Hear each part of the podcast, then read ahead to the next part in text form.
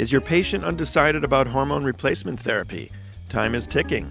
Is it possible that the sooner they begin, the lesser the risk for developing coronary artery calcification? You are listening to ReachMD XM 157, the channel for medical professionals. Welcome to the Clinicians Roundtable. I'm your host, Dr. Larry Kaskel. Joining me today is Dr. Howard Hodis, professor of cardiology, professor of medicine and preventive medicine, professor of molecular pharmacology and toxicology, and director of the Atherosclerosis Research Unit Division of Cardiovascular Medicine at Keck School of Medicine at the University of Southern California. Dr. Hodis, welcome to the show. Thank you. Glad to be here. Well, I'd like to start kind of educating our audience about the WHI CACS study because I don't think many people are familiar with it. What did you learn? Interestingly, the calcium measure has been used as a, an endpoint for a long time in, in the field of atherobiology, atherosclerosis, coronary disease. What we've learned is that medications that we commonly use, such as lipid lowering medications, those most commonly today called statins, do not alter the course of the change in coronary calcification. Uh, we call that progression. So if, if somebody had a measurement today of coronary calcium and they came back two years later, that would change naturally with just the course of the of the atherogenic process. And no therapy that's been tried, such as lipid lowering therapy, actually reduces that or slows that down. Doesn't mean that they don't work on atherosclerosis and reduce heart disease. It's just on that component of the plaque, therapies that we commonly use do not seem to alter the calcium. That's where WHI is really interesting because the estrogen did that after two years. So, what is happening in terms of at, at, the level of the plaque and a calcified plaque? Why is calcium even there? Do we know that? The most commonly believed is that calcium is representing the reparative process going on in the wall itself. After injury to a tissue, blood gets involved and, and cells from the blood get involved, and through the healing process, calcium gets deposited. For some reason, in certain individuals, not everybody, that this process goes haywire and it continues to progress. And that may be, and usually is, a marker of underlying atherosclerosis. Calcium itself is not atherosclerosis. That's a common misconception, but it is a marker of atherosclerosis.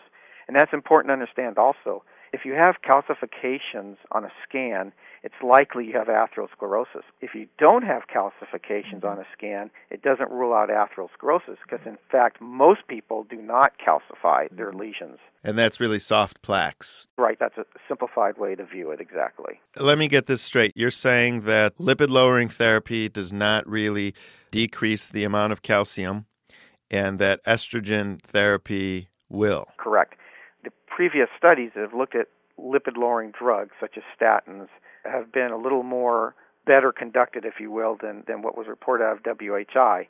But since all these studies have been done under randomized conditions, we can make some statement across the two kinds of therapies. But again, I want to emphasize it doesn't mean that lipid lowering does not reduce atherosclerosis because we know it does. We know it reduces heart disease up to 25 to 30 percent, at least in men. So that's important to remember. And just because it doesn't affect the calcium doesn't mean it doesn't reduce one's risk. Let's go ahead and talk a little bit about what estrogen is doing for these patients. I'm a lipidologist and I'm I'm kind of fascinated by the fact that if you give estrogen at a specific time, you may actually decrease the, the progression of atherosclerosis. And it goes against kind of what WHI told us about estrogen. That is correct in a broad sense. Let me reconcile what has been publicized versus what the data say because it, they really are two different statements, if you will. What has been publicly acknowledged or stated, and which is common knowledge to even treating physicians, is that estrogen has no effect across all women in terms of reducing heart disease and in terms of its risk. What the data say in actuality is that hormones, estrogen specifically, does have a very consistent effect on reducing heart disease in women that started around menopause. And the best we can do so far, because we haven't done the precise studies yet to really study this hypothesis, is that it appears that women that started within six years of menopause and under the age of 60 will glean benefits in terms of reducing heart disease and have actually very low risk of adverse effects. So, what got out publicly is that hormones don't work in any woman, and that's just not accurate. It's, it's a global statement, but it misses what the data really actually say, which is that it appears that estrogen is modified by age and the time since menopause. That is, the younger you start, the more the benefit. And older women have more risk than benefit, and older being defined starting hormones, let's say, greater than the age of 60, and certainly greater than the age of 70. If you've just joined us, you're listening to the Clinicians Roundtable. I'm your host, Dr. Larry Kaskel. Today I'm talking with Dr. Howard Hodis, professor of cardiology and medicine and preventive medicine, along with professor of molecular pharmacology and toxicology. And he also directs the atherosclerosis research unit in the Division of Cardiovascular Medicine at the Keck School of Medicine at the University of Southern California. We're talking about estrogen replacement therapy and coronary artery calcification. Dr. Hodis, what kind of numbers are we talking about in terms of event progression by using estrogen? Uh, what are we seeing with strokes and diabetes and breast cancer? Again, this is all dependent upon the age when the woman starts the hormone. So I certainly would like to just focus on those younger women or women less than 60 who mm-hmm. initiated at least in WHI because I think it's really the relevant age that we should be looking at in terms of ameliorating the symptoms of menopause such as flushing, vaginal dryness, and certainly even the potential long-term use of these products in preventing heart disease. So what we've learned in the most recent data from WHI, and this was a publication in JAMA just this year, is that women who start were randomized in that study beginning before the age of 60 or within approximately 10 years of menopause had a reduction in, in heart disease. And we're talking about seven fewer cases per 10,000 women who used the product or who were randomized to the product. And so that's a benefit. The adverse effects that are of concern in these younger women really are very low to non existent. We consider them rare risks. And for example, breast cancer, which has been a large concern, especially with the combination therapy of estrogen, progestin, and again, even though that's a rare risk, it does exist, that with estrogen only, breast cancer was actually reduced in WHI. And although it wasn't significant over the entire study population, when the population that actually was most compliant with the medication, that's taking the pills 80% of the time or greater, actually had a statistically significant reduction in breast cancer. And that was apparent in all ages, from 50 to 60, from 60 to 70, and from 70 to 80. So it was a little surprising, but the data are there, and that's a fact. So we, I think we could be quite assured, based on the WHI study, that a woman who initiates hormone therapy before the age of 60 has little to no risk of breast cancer if she's going to take estrogen therapy. Bone fractures were reduced. The next risk factor that everybody is concerned about is stroke, but actually in these women less than 60 again, there were two fewer strokes per 10,000 women who were randomized to estrogen only per year.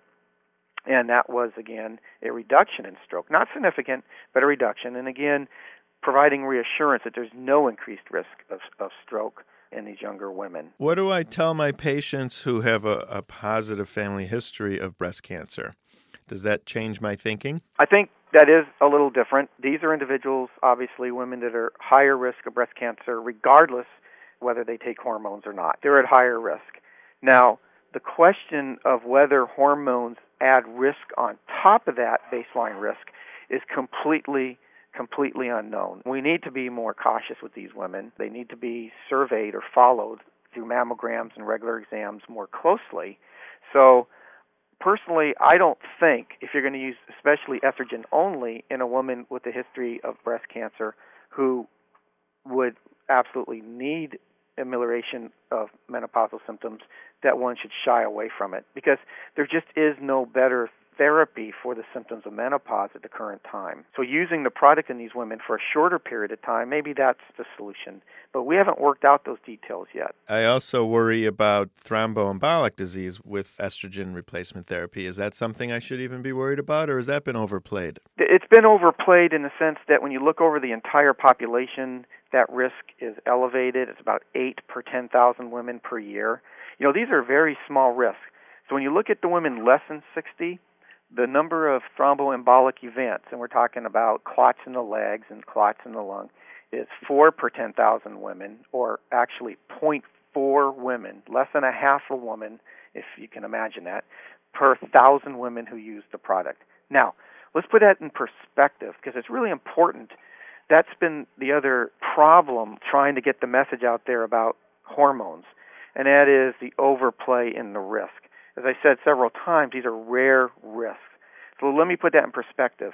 A 0.4 per thousand women risk of thromboembolic event is really no greater than many other drugs that we commonly use in medicine today.